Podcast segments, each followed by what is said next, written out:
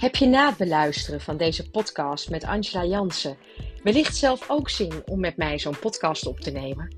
Nou, dat kan. Stuur me gerust even een berichtje. En als je interesse hebt in het Femtoring-programma, waarin ik je help naar veel meer zelfvertrouwen en rust en echt vrouwelijk leiderschap, kijk dan even op mijn website www.annemarievandentillard.com.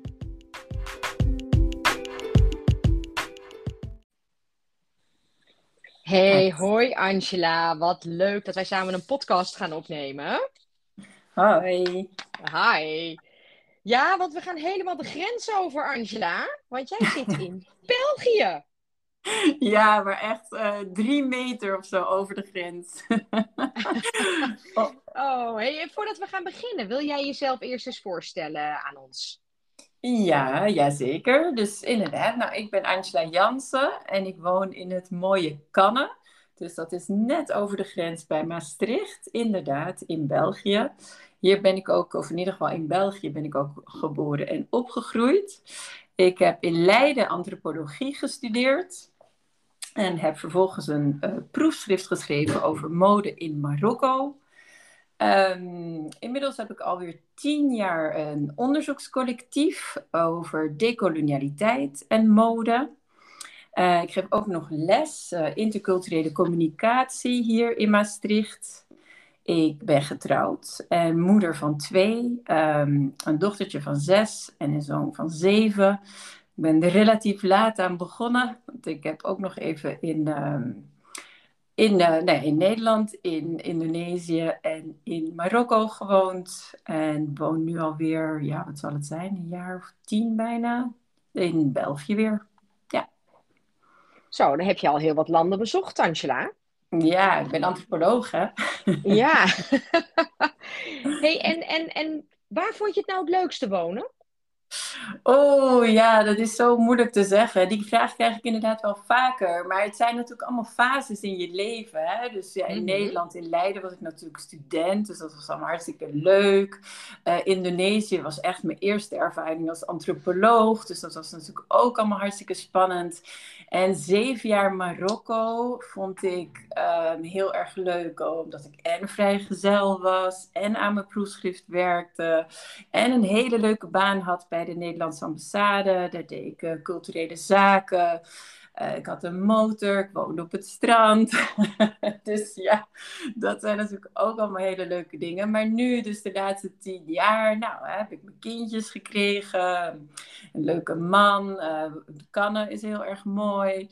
Dus ja, alle fases, alle landen hebben zo hun hele leuke dingen. Dus dat is een beetje moeilijk vergelijken, laat ik het zo zeggen. Hey, en jouw mode in Marokko uh, proefschrift, heeft dat je nog iets gebracht richting uh, uh, Marokko in der tijd? Of stond dat compleet los van elkaar? Nee, daar ben ik ook gaan wonen. Dus ik zou eigenlijk een jaar veldwerk gaan doen voor mijn proefschrift en wilde ja. niet meer terug. Dus ben er zodoende um, zeven jaar blijven hangen, waarvan dus ook die zes jaar bij de Nederlandse ambassade. En mijn proefschrift zelf is uiteindelijk gepubliceerd. Dus dat is een boek uh, dat je gewoon kan kopen en kan lezen. Wat stoer. Ja. Daar ben je vast wel trots op. Ja, zeker. En ook wat heel toevallig is, dat is dat mijn boek uh, volgens mij een maand later na de geboorte van mijn eerste zoontje uh, kwam. Dus ja, eigenlijk een soort van twee geboortes, zeg maar. en hoe heb je dat dan ervaren, die twee geboortes zo kort op elkaar? Ja, dat is het. Hè. Ja, dat was best wel intens. Uh, want ik uh, werkte toen in Londen. Ik woonde in Brussel. En ik was volgens mij ja, echt acht en een halve maand zwanger of zo. toen, uh, toen ik... ja, dus, nou ja, toen ik dat boek uiteindelijk af had, die baan nog kon afronden, net voor mijn zwangerschapsverlof. En uiteindelijk een kindje kreeg. Ja, nee, dat was heftig. Dat kan me voorstellen als ik het zo beluister, dan lijk jij voor mij eigenlijk echt wel het prototype van een topvrouw. Vind je dat zelf ook? Ja, nee. ik denk dat wij elkaar zo ontmoet hebben. Uh, Zeker. dat, dat ik een berichtje voorbij zag komen mm -hmm. met de topvrouw. En dat ik dacht topvrouw, maar dat ben ik helemaal niet. En dat de tweede vraag was, ja, maar waarom dan niet? En uiteindelijk Mhm. de derde vraag dan toch misschien is van, wat is dat dan, hè? een topvrouw? Dus nee, ik beschouw mezelf niet eh, als topvrouw. We hebben elkaar, denk ik, eh, nou, een aantal weken geleden of zo ontmoet. Dus ik heb inmiddels wel wat tijd gehad om erover na te denken. En ik denk wat ik in ieder geval erbij associeer bij die topvrouw is ehm, hè, toch een bepaalde druk. Eh, die ook een beetje eigen is aan onze tijd, misschien aan het vrouw zijn. Van, hè, dat je altijd overal maar goed in moet zijn en het liefst ook nog eens perfect in moet zijn. Ehm, dus, ehm, nou ja, even om een lang verhaal kort te maken, in ieder geval, ik, ik beschouw mezelf niet, vandaag de dag niet als topvrouw. Maar ik heb zeker wel heel lang die ambitie gehad. Daar hadden we het vorige keer natuurlijk ook al over. Dat Ja, ik al als vrij jonge, jong meisje, hè, laten we zeggen een jaar of 16 of zo, een hele sterke ambitie had om uh, topvrouw te worden. Ik wilde en uh, universitair uh, professor worden en eh, een curator of conservator in een etnografisch museum. En ik heb daar dan ook denk ik wel echt, ja, pak bij bijna twintig jaar heel gefocust ben ik uh, daarmee bezig geweest. Met echt, ja, wat ik zeg, de focus op het einddoel. Van dat wilde ik worden en dan zou het leven pas beginnen. maar dat is natuurlijk best wel een hele lange periode. Um, en ja, en het leven, ja, het leven gaat niet altijd zoals je dat zeg maar plant. En maar jij was 16 jaar toen je deze dromen had. Ja. Universitair professor, ja. curator, conservator, museum. Dat ja. zijn bijzondere dromen, Angela. Ja, ja, dat klopt, dat klopt. En, het was eigenlijk bijna zo van de ene op de andere dag. Want ik had op een dag mijn vader die me vroeg van... Goh, hè, weet je al wat je wil worden of wat je gaat studeren? En toen zei ik nee. En toen zei hij, nou, wat vind je leuk? En ik ben heel jong beginnen reizen. Eigenlijk uitzonderlijk jong. Ik was elf jaar toen ik voor het eerst in mijn eentje naar Amerika ging. In een gastgezin. Oh, en, nou, en vervolgens uh, heb ik nog heel veel andere reizen kunnen maken. En toen zei ja. ik dus tegen mijn vader van nou, ik vind reizen heel erg leuk. En ik ben gewoon heel erg gefascineerd door mensen in andere culturen. En toen zei hij, nou dan moet je misschien antropologie gaan studeren. En toen zei ik, wat? Hè? Wat is dat? Daar heb ik nog nooit van gehoord. Ja. En toen dacht mijn vader ook nog even van, oh nee, want daar kan je geen geld mee verdienen, laat maar. Maar toen was toch dat, dat zaadje was geplant. Zaadje was geplant. Ja, ja. Hé hey Angela, heb je elfde in een gastgezin? Ja. Wat ging je doen? nou ja, dat heb ik eigenlijk aan mijn moeder te danken. Dus mijn moeder die uh, vond, uh, uh, die had een advertentie gezet in het krantje van haar multinational waar ze destijds werkte.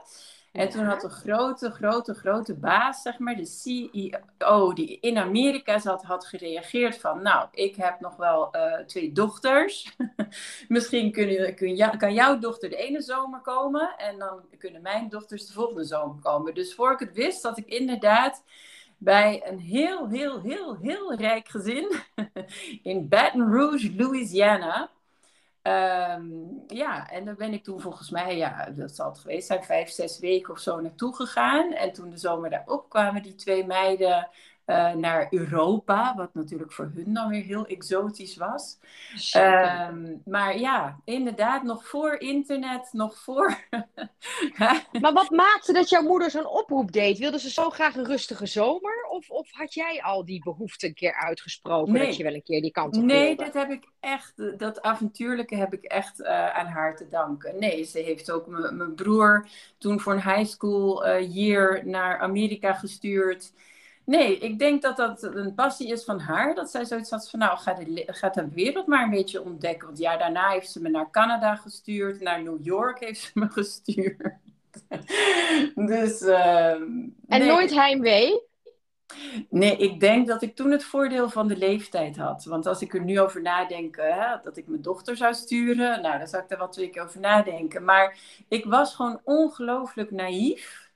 Uh, maar toch, toch wereldwijs genoeg om, om wel gewoon veilig te zijn, bij wijze van spreken. Maar, mm maar wel die naïviteit om open te staan voor de wereld en voor anderen en mensen die anders zijn. En dat is toch, dat is me altijd bijgebleven, want dat heb ik vandaag de dag nog steeds. Wel een rijkdom, Angela. Ja, absoluut. Met alle dank aan mijn moeder. Ja, nou, dat, is ook, dat klinkt ook wel als een topvrouw, by the way. Dus, uh... Absoluut. hey Angela, vertel eens. Uh, je was 16 toen je die dromen had. En je zegt, ik heb eigenlijk 20 jaar onafgebroken, gefocust, gewerkt aan dat einddoel. Ja. ja. Ben je er gekomen? Nee. Nee. Oh. Het kort antwoord. ja, maar daar neem ik geen genoegen mee natuurlijk, hè? Vertel eens, wat, is er gebeurd? Um, nou ja, wat ik zeg, dus ik was wel echt gewoon heel hard op weg. Um, totdat ik denk ik ja, toch mijn man ontmoette. Ik heb vrij laat mijn man ontmoet. Ik denk dat we nu uh, ja, tien jaar samen zijn. Uh, dus ik woonde in Marokko, ik had mijn proefschrift af, was aan het solliciteren voor een postdoc. Uh, hè, dat is een soort van de volgende stap wat je doet ja. na je proefschrift. Ja. En nou, dat ging allemaal lekker. Ik lag goed op koers. Nou, en toen werd ik dus verliefd. en toen had ik nog wel mijn postdoc, want ik heb twee jaar een postdoc gedaan in Londen. Dus ik woonde in Marokko. Ik ontmoette mijn man die in Nederland woonde. Ik kreeg een postdoc in Londen. Mijn man kreeg een baan in België. Toen zijn we in Brussel gaan wonen. Oh, sorry, nee, een baan in Parijs. Toen zijn we in Brussel gaan wonen. Um, en tijdens die postdoc kreeg ik, uh, werd ik zwanger. Uh, toen was ik inmiddels al 38. Werd ik zwanger. Ja, en dan uh, een postdoc in Londen en een huis in Brussel met een pasgeborene. Ja, dat, dat, dat, dat ging er niet worden. En een man die werkte in Parijs. Oh ja, en een man die werkte in Parijs, inderdaad. En toen, uh, ja, niet zo heel lang daarna kwam de tweede, hè, want inmiddels was ik 40. Dus ja, uh, ja. Hè, de biologische klok die werkt, die gaat ook gewoon door. Dus nee, ja, toen, uh, toen ben ik een beetje van, van, koers, van mijn koers afgeraakt, denk ik wel. Nou ja, en toen was het dus, nou ja, het leven, het leven gebeurt. Dus dan heb je twee kleine kinderen. Nou, eerst die man in Parijs. Toen dacht ik, ja, is allemaal wel leuk en aardig. Maar ja, we hebben wel twee kinderen. En toen kreeg hij een baan in Maastricht aangeboden. En toen hebben we wel besloten, nou, dan gaan we met z'n allen. En dat hebben we dan ook gedaan. Maar ja, hè, nou, toen moest er hier een baan gezocht worden. En, nou ja, van alles en nog wat. Dus, uh, maar ik denk, ja, dat is er zeker. Het leven is ook wel gebeurd. Maar ik denk mm -hmm. ook wel Um, ja, je wordt ook een, een, dagje ouder of zo, misschien wel een dagje wijzer. En waar ik een soort van de laatste jaren uh, tegenaan ben gelopen of mee bezig ben geweest, is eigenlijk, ja. je bent zo hard bezig met naar een bepaald punt toe werken. Misschien is dat ook wel omdat met kinderen, met kinderen wordt je toch ook een beetje afgeleid. En toen dat ik ineens dacht van ja, ik ben zo hard bezig met dat ene punt, met, dat, met die ene, met het einddoel, dat je eigenlijk ook best wel vergeet om te genieten van wat je allemaal dan aan het meemaken bent. Kijk, ik heb misschien de eerste jaren, de eerste jaren van het kinderen krijgen, ja, dat klinkt misschien heel hard, maar dat je toch zoiets denkt van ja, maar hallo, uh, hier heb ik geen tijd voor, want ik, ik zit op mijn koers. En die kinderen, die Even, denken, ja, even dat ik hem begrijp. Dus op de, eer, dat je eerste jaren dat je die kleine kindjes had, ja. had je het idee, hallo, terug, Ja, je hebt geen tijd voor. Je hebt geen tijd voor. Ik moet mijn, ik moet mijn einddoel halen. Maar ja, dat gaat Aha. natuurlijk helemaal niet met kinderen. Dus da dat was een soort van de eerste afwijking van mijn pad, zeg maar. Hè? Want als je natuurlijk lekker alleen bent en je bent vrijgezel, dan zet je je hele koers zelf uit en dan doe je lekker ja. waar je zelf zin in hebt. Um, maar ja, nogmaals, hè, het eerste kindje, het tweede kindje, ja, die hebben het allemaal leuk en aardig, die ambities voor jou, maar wij willen gewoon een moeder. Dus om te zeggen dat ik, ik was zo er, er kwam zo'n spanning tussen mijn moeder zijn en mijn professionele ambities, als je wil. Um, ja. Ik denk dat dat de eerste keer was dat ik daar ook tegenaan liep. En dat ik dus ook zoiets had van, nou, uh, nu moet ik daar misschien een keer uh, op een andere manier over gaan nadenken. Want hoe uitte zich dat dan, daartegen aanlopen? Ja, die, die, die wrijving, hè, die spanning, die, die twee agenda's die niet meer parallel uh, gaan lopen. Dus het gevoel dat je nog in het een en nog in het ander goed bezig bent. Uh, dus ik raakte van mijn koers af wat betreft mijn, mijn uh, professionele ambitie. En ja. vervolgens dat idee van ja, maar ja, ik ben ook niet echt goed bezig met mijn kinderen. Dus, dus ik denk misschien waar wel meer kind, vrouwen tegenaan lopen van proberen in allebei perfect te zijn, ja, dat gaat niet. Nee, daarom vond ik het ook zo interessant toen wij elkaar een aantal weken geleden ontmoetten. Omdat jij hier juist zo vreselijk openhartig over sprak. Mm. Dat ik zo direct tegen jou zei van... Goh, zullen we hier niet eens een keer een podcast over opnemen? Want ik denk wel degelijk dat je niet de enige bent, Angela, die dit zo ervaart. Ja. Nou, nou ken ik zelden mensen, of kom ik zelden mensen tegen die zo gefocust zijn, die op hun elfde al dit soort stappen ondernemen op hun zestiende al eigenlijk hardop uitspreken: ik wil topvrouw worden. En daar uh, bijna twintig jaar onafgebroken uh, uh, naartoe werken. En dan toch nu op de vraag beantwoorden: voel je je topvrouw? Nee zeggen. Dat is ja. bijna een beetje tragisch. Nee, want ik denk dat ik, ik graag de definitie van topvrouw zou willen her formuleren, als je wil. En dan voor mezelf, hè? want iedereen heeft... Nou, zou, zou je, doe, eens, doe, eens, doe eens een voorstel. Iedereen, iedereen heeft zo zijn eigen definitie. Maar ik denk dus, uh, zoals ik in ieder geval altijd topvrouw heb uh, gedefinieerd. Ik denk onbewust, want ik ben er nooit echt bewust mee bezig geweest. Maar is dat idee van je bent je baan. Hè? Je bent je functie. Je bent wat je uiteindelijk, uh, nogmaals, op je visitekaartje hebt staan. Maar dat ja. was natuurlijk los van, met, bij wijze van spreken, mijn hele privéleven. Um, dus ik vind ook bijvoorbeeld dat van um, kinderen krijgen als vrouw, is eigenlijk iets laten we eerlijk wezen, dat zet je zelden op je cv. In ieder geval, ik ben nog niet veel cv's tegengekomen waar er staat, ik ben moeder en zeker moeder van jonge kinderen. Dat is meestal toch nog een soort van taboe, hè? want ja, dan moet je vaak weg, want ze zijn ziek of wat dan ook. Of je bent afgeleid, je kan je niet focussen, want je zit de hele tijd met je hoofd bij je kinderen, dit en dat. Ja. Terwijl als ik nu even naga, ze zijn inmiddels 6 en 7, bijna 6 en 8 dan denk ik, joh, wat ik de afgelopen zes, acht jaar heb geleerd, nou, dat had geen enkele baan mij kunnen leren. En dan wil ik niet onderdoen aan vrouwen die geen kinderen hebben, maar in ieder geval ik, die niet echt in mijn planning had staan dat ik moeder zou gaan worden. Hè? Ik had niet ja, ja, ja. die ambitie. Uh, nou, ik denk, ja, ik heb daar zo ongelooflijk veel van geleerd. Dus het herdefiniëren van topvrouw, voor mij in ieder geval, komt zeker het moederschap bij. en wat ik daarvan heb geleerd. En, en dat komt misschien denk ik een beetje met de, met de leeftijd, daar hadden we het de vorige keer ook over, dat idee van zelfacceptatie. Ik had zo'n duidelijk beeld van hoe die vrouw, die topvrouw dan moest zijn, dat ik eigenlijk niet eens voorkwam in dat plaatje. Ik als zijnde je, Dus je eigen beeld ja. en je eigen ambitie. En dan plak je jezelf erop en dan heb je een mismatch. Ja, ja, ja. Of in ieder geval, dan ben ik er nog niet, laten we het zo zeggen. Hè? Want dat was zo'n ideaal beeld, bij wijze van spreken. Ja, laten we eerlijk wezen, niemand is ideaal. En ik al helemaal niet. of niemand is nou, perfect. niemand hoor. Nee. nee, maar dus om te zeggen dat ik was gewoon eigenlijk vergeten om mijzelf nog mee te nemen in, in dat plaatje. En dus daar ben ik ook de afgelopen jaren mee bezig geweest. Dus, maar wie, wie ben ik dan? En weet je, dat is, dat is goed genoeg. dat is... En, en lukt dat, die zelfacceptatie? Nou, dat is iets waar ik zou zeggen, hè, ik weet niet dat ik het laatste jaar of twee jaar eh, misschien mee bezig ben geweest. En ja, ik, ik zou nu wel volmondig willen zeggen, ja, dat ik eindelijk aan dat punt kom dat ik denk van, nou, ik ben echt wel een toffe vrouw. Dus geen topvrouw, maar wel een toffe vrouw. ik denk echt dat als andere mensen naar jouw verhaal luisteren, dat ze denken, nou, die vrouw die spoort niet. Die noemt zichzelf geen topvrouw. Vind, vind ik ook prima hoor. Vind ik ook prima. hey, maar je zegt de laatste twee jaar, hè, lukt dat beter, die zelfacceptatie?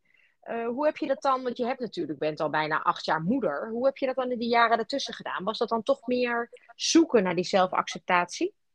Ja, ik denk dat het echt wel. Ik denk dat je dat wel een strijd zou kunnen noemen. Ik, als ik erop terugkijk, dan zie ik het als een strijd. Ik was eigenlijk met alles en iedereen een soort van in, in gevecht of zo. Maar uiteindelijk ben je het meeste met jezelf in gevecht. Omdat je voldoet niet aan dat beeld wat je voor jezelf had gecreëerd. Nou, daar komt natuurlijk frustratie van, want hè, je voldoet niet.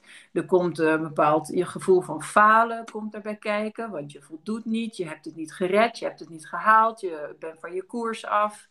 Dus ja, ik zou het als een strijd zien. Ja, dat, dat, dat, dat hoor ik wel vanuit je verhaal. Ja. Heftig.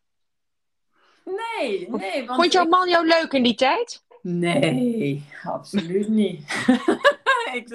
nee, en dat vind ik ook best wel bijzonder. Maar ja, misschien dat hij ook wel zijn eigen strijd aan het voeren was. Misschien heeft dat ook wel een leeftijd, eh, iets met leeftijd te maken. Ik ben nu 46, mijn man is 50. Mhm. Dus dat, hè, dat kan ook best wel met je leeftijd te maken hebben. Ik denk dat iedereen vroeg of laat wel op een soort van punt komt. Hè, zoals ze zeggen van, nou, is dit het nou? Mm ik heb dat niet zo ervaren, maar wel van, uh, oh, en ik ben er nog niet en ik ben er nog niet. Ja, maar wanneer gaat het dan komen? Want ja, twintig jaar geleden zei je, eh, later, later. Maar ja, dat later, dat is een soort van nu. dus, um... En als je dan kijkt naar later, hoe ziet jouw later er dan uit? Wat, komen jouw ambities weer van stal, zeg maar? Nee. Als jouw kinderen straks iets groter zijn? Nee, nee. Dat, nee. dat is ook iets wat ik inderdaad uh, wat ik tot inzicht ben gekomen, ik wil af van dat einddoel.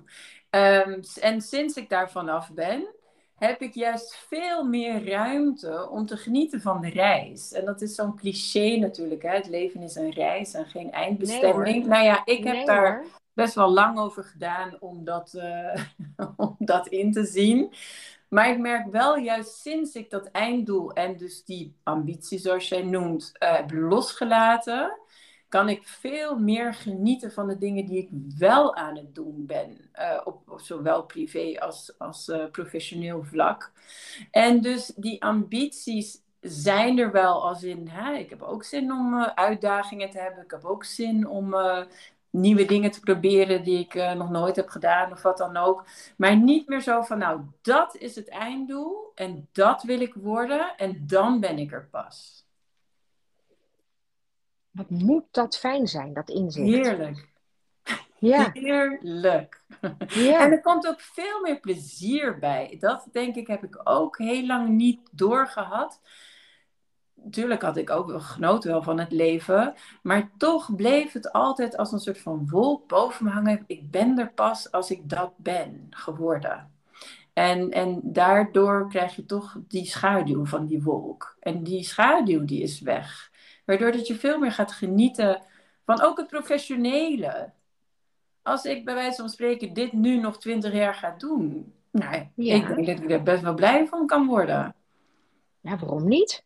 Ja, nou, dat is het. Ik kan me voorstellen dat je, ik, misschien leg ik je al woorden in de mond, maar ik kan me voorstellen dat je best trots bent op de reis die je zelf hebt doorgemaakt om te realiseren dat het einddoel niet zaligmakend is, maar vooral de weg ernaartoe. Ja, ja, inderdaad. Ja. En ik denk dat ik er zeker een leuker mens van ben geworden. Nou, dan ben ik blij dat ik je in deze fase heb leren kennen. Ja, nee, dat meen ik oprecht. Ja. Dat is eigenlijk wel grappig, want inderdaad, stel dat we dit gesprek vijf jaar geleden hadden gehad, dat ik nog volop in mijn boosheid en mijn frustratie zat, ja, dan zal het waarschijnlijk wel een ander verhaal geweest zijn. Ja, dat denk ik nou ja, maar misschien niet minder interessant, Angela. Alleen, weet je, het is, het, is, het is soms fijn om inderdaad te constateren dat ook uh, um, met het komen van de jaren, en dan klinken we net als twee van die oude mutsen. Ja, maar, heerlijk. Uh, dat, het, dat het acceptatie, uh, de acceptatiegraad en zelfacceptatie wel een heel eind omhoog gaat, ja. Ja, ik vind het wel heerlijk, want je zegt, ik weet niet welke woorden je gebruikt als mutsen. Maar heel eerlijk waar, en dat gaat misschien ook een beetje tegen de stroom in. Ik vind het heerlijk om eindelijk 46 te zijn. En ik kijk zelfs uit naar 50 worden. Oh, ik kan je binnenkort vertellen hoe dat gaat voelen. Ja. nee, maar ik heb echt het idee, en dat heb ik misschien altijd wel een beetje gehad, maar uh, nu dat ik er dichterbij kom, nog meer. Dat juist dat idee van, van um, het omarmen van, van wat er allemaal in je leven is. Ik denk dat daar een bepaalde wijsheid voor nodig is. En dat je dat hè, 10, 15 jaar geleden niet had, doordat je zo bezig was met wat je nog allemaal moest en wat je nog allemaal. En niet dat er nu niks meer gaat komen. Ik bedoel, ik heb nog, hopelijk nog een aantal jaar te gaan. Maar nou, toch, meer, toch meer dat je ervan kan genieten. Ja. Klinkt fijn.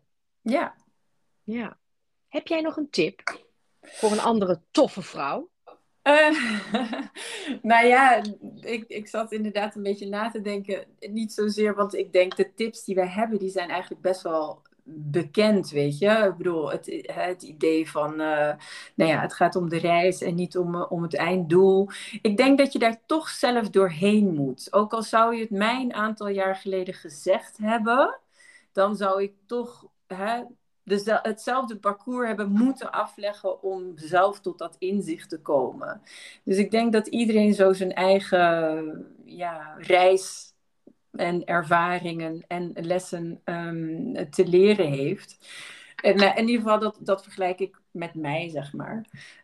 Um, maar ja, waar ik wel aan zat te denken is, het zou mij wel geholpen hebben als ik zeg maar had kunnen praten over deze dingen met mensen. Ik, ik heb het idee dat ik die strijd toch best wel een beetje in mijn eentje heb lopen voeren. Misschien onbewust met de gedachte van, nou ja, ik zal wel de enige zijn. Maar want, zeg je hiermee dan ook dat je je eigenlijk eenzaam voelde? Ja, ja, daar hadden we het inderdaad ook al over. Hè? Onbewust. Ja, toevallig heb ik er vanmorgen ook een, een stuk over geschreven. Dus ja. vandaar dat ik de vraag maar stel. Ik, ik denk onbewust, want toen ik er middenin zat, had ik dat idee niet. Misschien zoals we mhm. met heel veel, um, zoals heel veel mensen hebben. We hebben altijd best wel hè, een druk sociaal leven en uh, vriendin, nou, noem maar op. Maar toch zijn er bepaalde onderwerpen, vind ik in ieder geval, waar we het eigenlijk uh, zo goed als nooit over, over hadden. Misschien is het natuurlijk, ja, dat je, nou nee, ja, ik vind dat, dat, dat we het daar te weinig met z'n allen over hebben. Dat vind ik met bepaalde aspecten van het moederschap. Kijk, wat bijvoorbeeld uh, moeder worden met je relatie doet.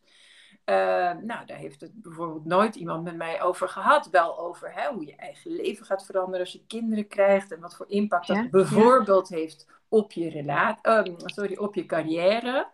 Maar niet op je relatie. En helemaal niet hè, jonge kinderen wat dat allemaal wel niet met je relatie kan doen. Maar die wrijving tussen zeg maar, het ouderschap en uh, je carrière, wat dat met je relatie doet. Want zo'n man is waarschijnlijk net even goed een soort uh, een balans aan het zoeken als niet aan het strijden. Voor, hè, ik wil ook nog van alles, maar ja, ik ben ook vader inmiddels. Dus ja, hoe, hoe vind ik die balans? Hè? Hoe maak ik die, die indeling? Tussen uh, vooruitkomen uh, in mijn carrière, maar er toch zijn voor mijn kinderen. Nou, er toch zijn hopelijk voor mijn vrouw. maar Ik mag dus, het hopen. Ja, maar dus dat soort gesprekken. Um, ja, ik, ik weet niet, het is misschien eigen aan mij, dat weet ik niet. Maar ik vond dat daar weinig aandacht voor was. Um, en dus dat je misschien is dat ook eigen aan onze samenleving. Van nou, je moet er zelf maar uh, uh, een oplossing voor vinden. Je moet er zelf maar uitkomen.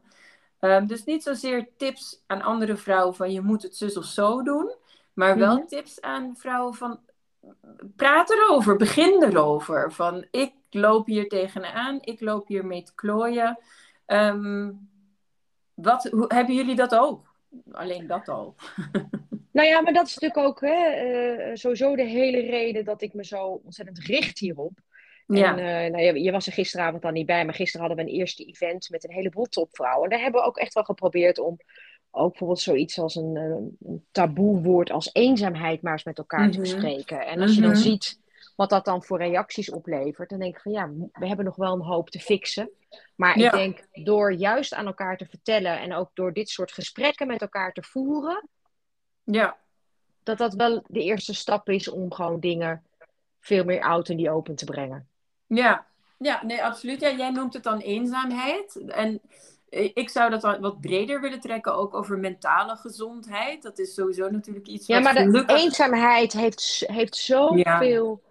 gevolgschade in feite. Hè? Want je zegt het ook, we hebben, het lijkt alsof je leven heel vol is. hè? Met Mhm. carrières en, en een druk sociale agenda.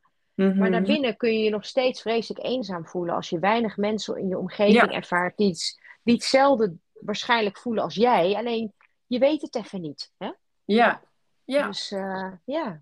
Nee, absoluut. Dus, maar ja, de, de manier waarop ik daar een soort van draai aan, aan geef of zo. Ik heb toch nog steeds het idee dat heel veel vrouwen toch het idee moeten, hoe zeg je dat? Moeten voldoen of ze zich of als man moeten gaan gedragen, hè, of dat hun, hun, hun, eh, hun werk dat van hun eist, of dat het letterlijk een mannenwereld is waarin ze Mhm. ehm, eh, moeten functioneren. En, en dus dat we ons dan ook een soort van als man gaan gedragen in de zin van dat idee van het patriarchale. Maar Want- toch geloof ik niet in dat eerste. Ik geloof niet dat in wat voor Nee. mannenomgeving je ook zit, dat het van je wordt geëist dat je je als man gedraagt. Het overkomt je. Ja. En Ja, juist ja, dat daardoor, is hè, dat is ook een van, ja. juist een van de dingen waar ik zo tegen vecht, is juist als je het nou echt hebt over de kracht van diversiteit. En ik ben echt niet een een of andere verknipte, eh, nou trouwens verknipt is helemaal niet het woord, maar ik ben echt niet een een of andere eh, feminist hierin of zo. Maar ik denk als je echt diversiteit goed wil laten werken, dan moet je een man als een man laten werken en een vrouw Mhm. vooral als een vrouw. Ja. En dan, is het, dan schieten we ons doel voorbij als vrouwen, doordat ze in een mannenorganisatie werken of een mannenomgeving, dat vrouwen zich als man gaan gedragen. ja. Dus juist, maar dan moet je je wel, dan moet je je wel zelfvertrouwen bij voelen. Mhm. Hè? Want als je, Ja. niet, als, je geen, als je niet zelfverzekerd voelt in je rol, ja, dan kan je beter een beetje meedoen en een beetje copycat gedrag vertonen, dan dat je je eigen geluid laat horen.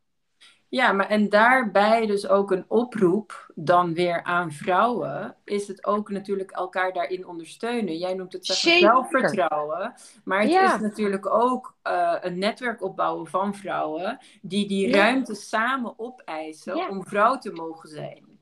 Ja. Eh, en dan niet alleen uh, whatever in je uiterlijk of wat dan ook, maar inderdaad in, in dat gevoel van eh, hè, ruimte voor emotie, ruimte voor ehm, het moederschap, ruimte voor, nou ja, noem maar op, eh, alle dingen. Maar dus inderdaad ook emotie, mentale gezondheid. Vind ik zelf inderdaad iets waar ik eigenlijk ja, nooit echt goed bij stil heb gestaan. Maar dat bij mij wel een hele grote rol eh, heeft gespeeld in de afgelopen jaren. En dan denk ik van, nou, misschien ook dat Nederlands een beetje van, nou, je moet het zelf maar eh, zien op te lossen. Ik had er denk ik echt wel veel baat bij gehad als ik daarover had kunnen praten. En dan is het niet van, ja, tuurlijk, je kan altijd hè, naar, in therapie met uh, nogmaals een professioneel Mhm. erover gaan praten, want dat is uh, Mhm. geaccepteerd. Maar en waarom niet, waarom niet onderling? Waarom doen we dat niet met elkaar? Waarom doe je dat niet met collega's? Omdat we denk ik niet eens van elkaar weten. Nee, maar ook die angsten van ja, dan zullen ze wel denken dat ik er niet aan kan. Dan zullen ze wel denken, hè, Ja. whatever, dat ik niet sterk genoeg ben, eh, dat ik Ja. zus of zo ben.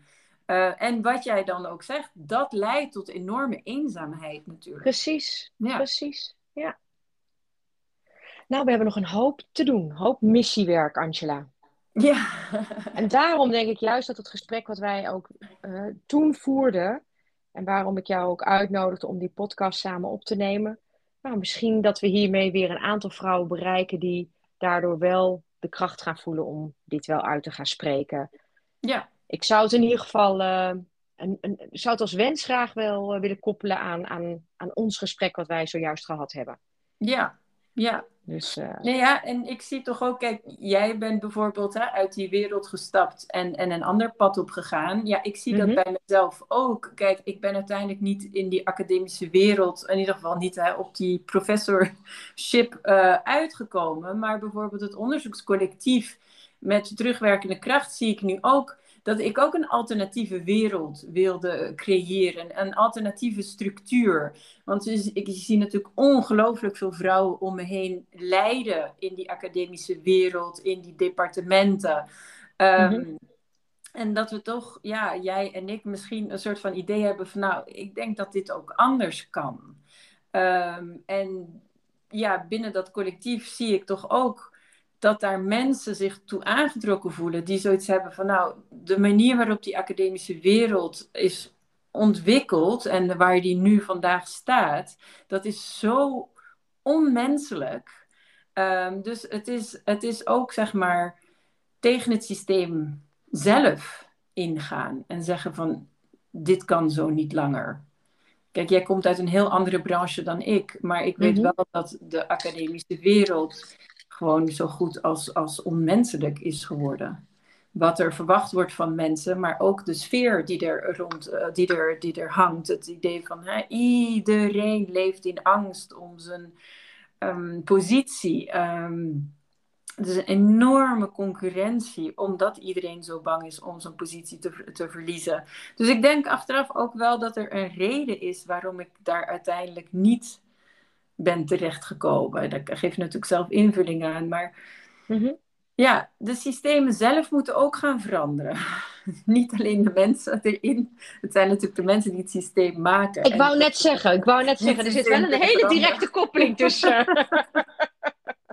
nou ja, dus... nogmaals, laat dit gesprek misschien het begin zijn van iets nieuws. Ja. En uh, ik wil jou heel erg bedanken voor uh, je openheid. En, uh, en laten we vooral contact houden. Ja, nou heel graag gedaan. Ook ik bedank jou voor dit leuke gesprek en we blijven zeker in contact. Dankjewel, Angela. Hoi, hoi. Hoi. Doei.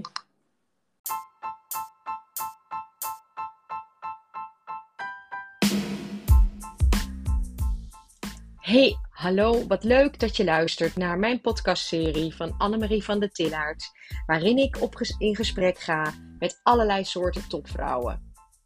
Vandaag heb ik een gesprek met Angela Jansen. Angela heeft een reis gemaakt, geboren in België, via Nederland, Indonesië, Marokko, weer terug naar België.